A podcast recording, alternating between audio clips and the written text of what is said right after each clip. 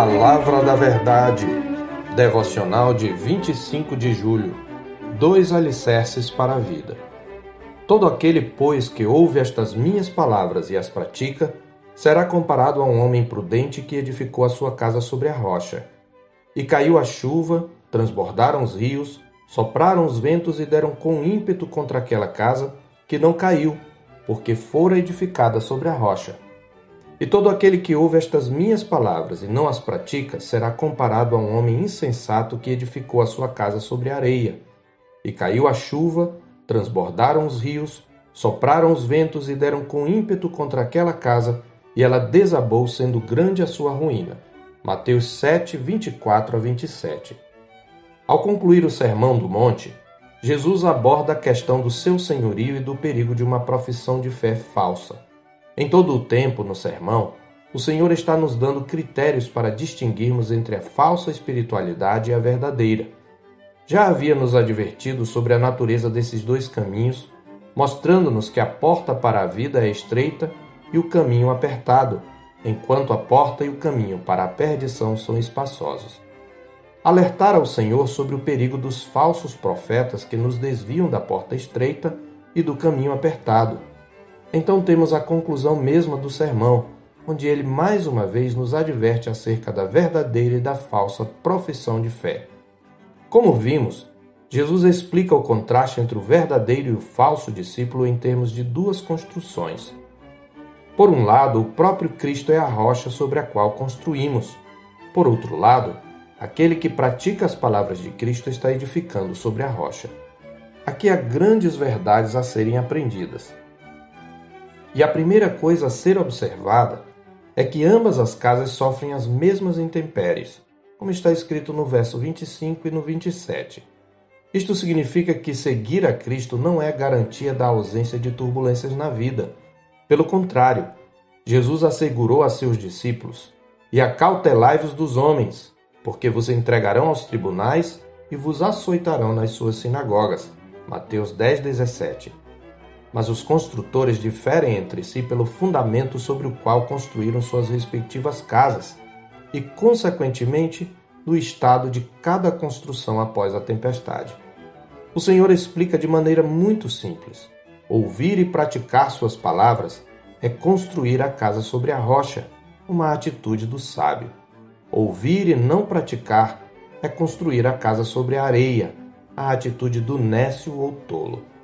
Herbert Lockyer comenta: Os estrangeiros que vinham a Galiléia para construir eram atraídos para um solo de areia, já pronto para ser usado, não para a rocha dura e enrugada do local.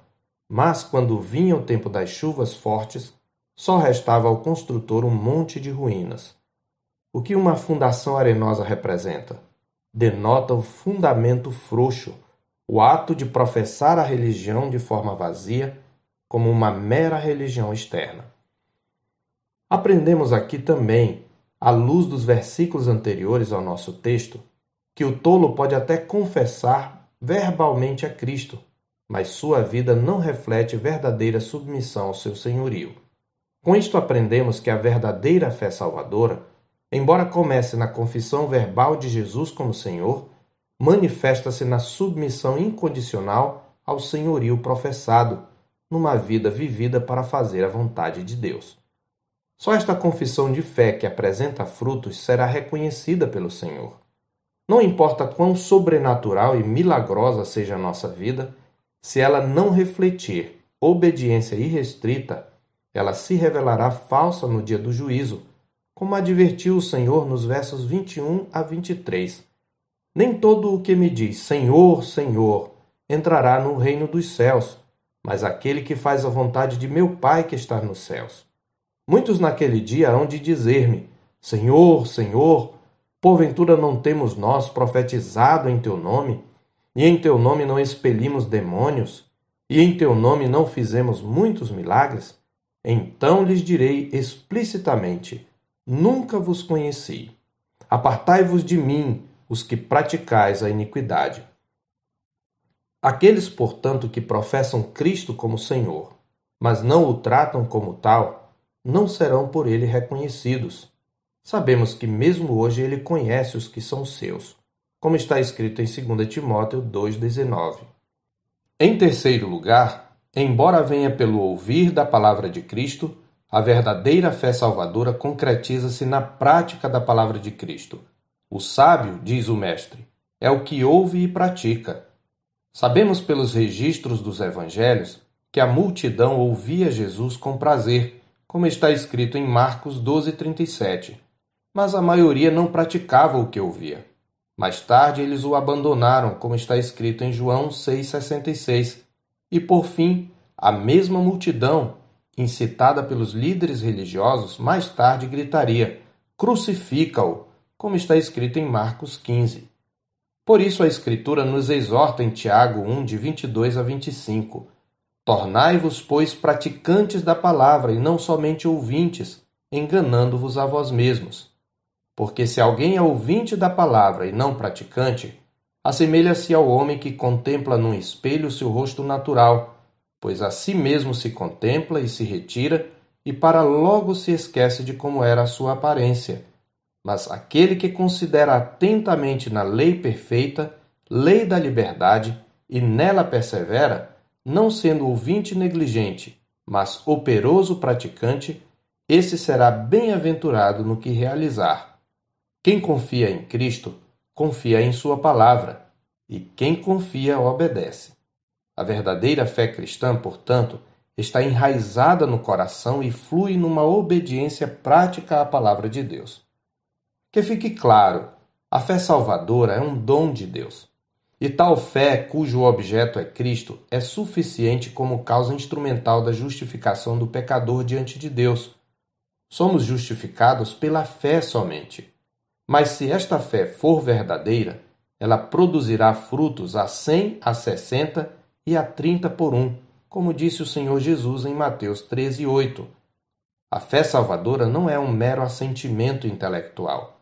Como sabemos que Abraão creu? A Escritura diz: pela fé, Abraão, quando chamado, obedeceu, a fim de ir para um lugar que devia receber por herança, e partiu sem saber aonde ia. Hebreus 11, 8. É por isso que Tiago desafia o falso crente. Mas alguém dirá: Tu tens fé e eu tenho obras. Mostra-me essa tua fé sem as obras, e eu com as obras te mostrarei a minha fé. Tiago 2,18 Note bem que o contraste aqui não é entre fé e obras, mas entre a fé sem obras, isto é, sem frutos que revelem sua autenticidade, e a fé que se expressa nas obras. Diante disto, podemos dizer que a falsa fé pode professar a Cristo e chamá-lo de Senhor, pode ouvi-lo com prazer, mas não se concretiza em submissão ao seu senhorio, muito menos na prática de sua palavra.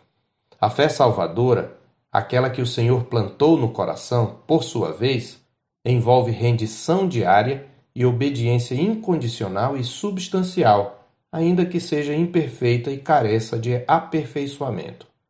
A Escritura nos adverte: examinai-vos a vós mesmos, se realmente estáis na fé. Provai-vos a vós mesmos.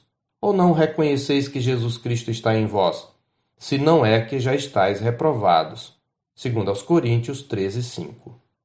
Em que classe de edificador você se encaixa? Sobre que alicerce você está construindo a sua vida? Sobre que bases está a sua visão de mundo?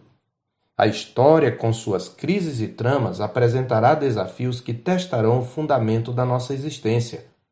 Nas tempestades da vida, a fé falsa desaba em grande ruína, mas a genuína fé salvadora é depurada para que, como está escrito em 1 de Pedro 1,7, uma vez confirmado o seu valor, muito mais preciosa do que o ouro perecível, mesmo apurado por fogo, redunde em louvor, glória e honra na revelação de Jesus Cristo. Eu sou o pastor Marcos Augusto, pastor da Terceira Igreja Presbiteriana de Boa Vista, em Roraima. Tenha um bom dia na paz do Senhor Jesus.